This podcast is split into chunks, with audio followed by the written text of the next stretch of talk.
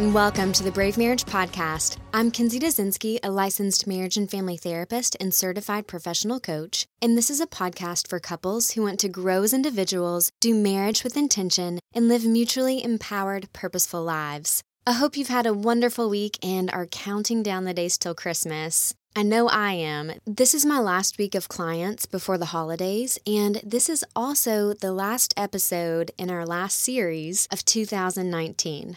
So we've done it, friends. We've made it. And I fully intend to enjoy the last two weeks of the year with a little bit less of a busy schedule, and I hope you make some space for that as well.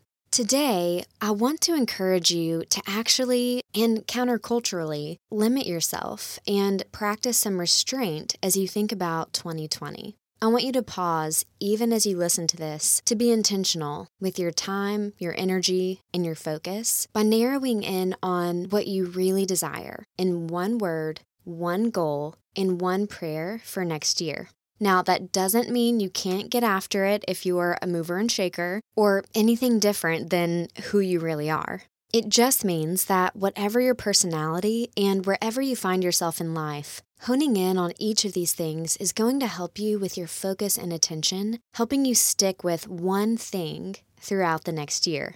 And amidst all of our daily distractions, who doesn't want more of that? So, I'll walk you through what I mean by one word, one goal, and one prayer in just a second. But first, this episode is brought to you by my free research based relationship quiz. Have you ever wanted a professional insider's look at your relationship? Well, I've created a short quiz that lets you in on the state of your relationship based on four different components of marital health. After taking the quiz, you'll receive a series of emails with a description of your score, next steps to take, and one prayer for your marriage. To get in on that free quiz, just visit bravemarriage.com/quiz. Again, that's bravemarriage.com/quiz. Okay, first, one word. I started doing this at the end of 2012 because at the time I was attending a church where the pastor encouraged the congregation to do this because it had been so helpful and formative for him in setting a spiritual intention for his year. If you haven't heard of this concept, the idea is to prayerfully and thoughtfully consider one word, a word that encompasses what the Lord is teaching you right now in your particular season of life, or a word that really gets at the heart of what you're seeking from the Lord in the new year. Some of my past words have been truth, trust, joy, able. All of those words have represented something to me that I'm seeking or have heard the Lord speak over the year.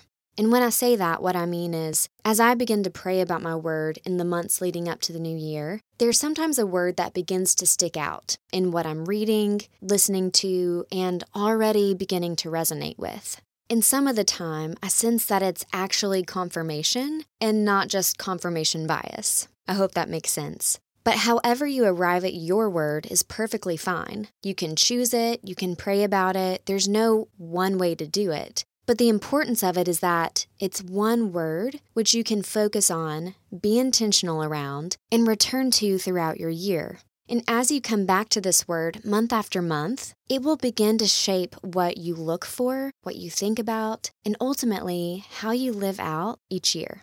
Next, one goal. In setting one goal, the idea is to think intentionally about the thing you most desire to do or to change in your life. So, a lot of times we think about goals in terms of outcomes that we can't control, such as, I want to make X number of dollars by the end of the year. I'd like our family to be closer by the end of next year. Or, I want to be a better human. But these are not the actual things that you can do or change. They are merely the outcomes you hope for. And sure, you might try to push and strive and force yourself onto these goals, but in the end, they're not solely up to you. They often require a bit of faith, a bit of planning, and always they require help or relationships with others.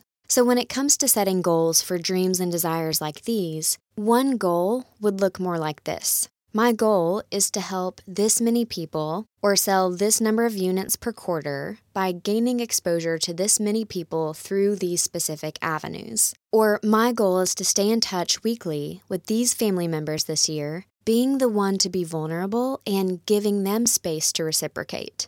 Or, my goal is to do whatever your definition of being a better human is, whether that's reaching out to those in need, educating yourself further, or spending time in the presence of the Lord, and then do it on a regular basis. Now, here's where setting one goal comes in.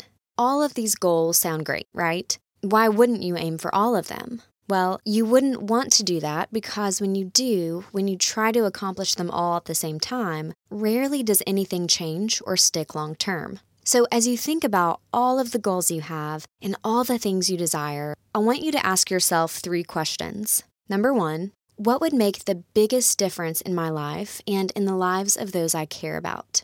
Number two, on a scale from 1 to 10, how great is my motivation to actually do the thing? And number three, why? These three questions will tell you so much about yourself and about the likelihood of you working toward and sticking with your goal. And listen, I've set so many goals in my lifetime, and really, I set them more for the process of growth than I do for the concrete outcome. But what I've learned over the years is that if my motivation to actually do the thing is low, it's probably because my why is out of sync with who I actually am and what I actually want. In these instances, I've followed the voice of the crowd or of others I respect, not realizing that certain ideas weren't my own or weren't most desired by me. But these three questions, which I've written out in a worksheet, have helped clarify and focus where I actually want to go and what I actually want to do. And finally, one prayer.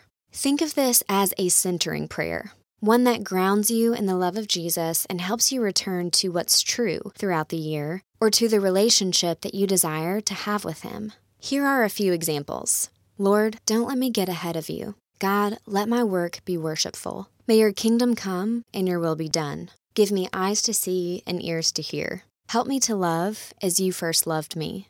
Now, all of these prayers I've taken from different passages in Scripture, but again, make your prayer whatever is on your heart right now in this season of your journey with the Lord. And know that for all of these, for your one word, one goal, and one prayer, you're welcome to do this for yourself, with you and your spouse, or for your family, church, business, or team. To help you follow through on that, I've created another worksheet this December, which you can download by visiting bravemarriage.com slash one word. Again, that's bravemarriage.com slash one word.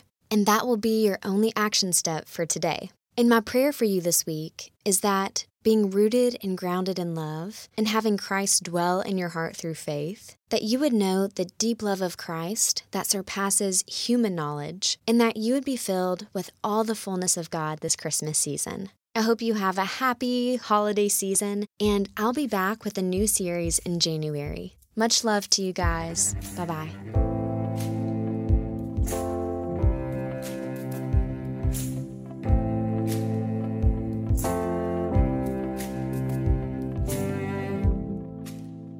Is not a battle. Love is not a bond. Love is just as fragile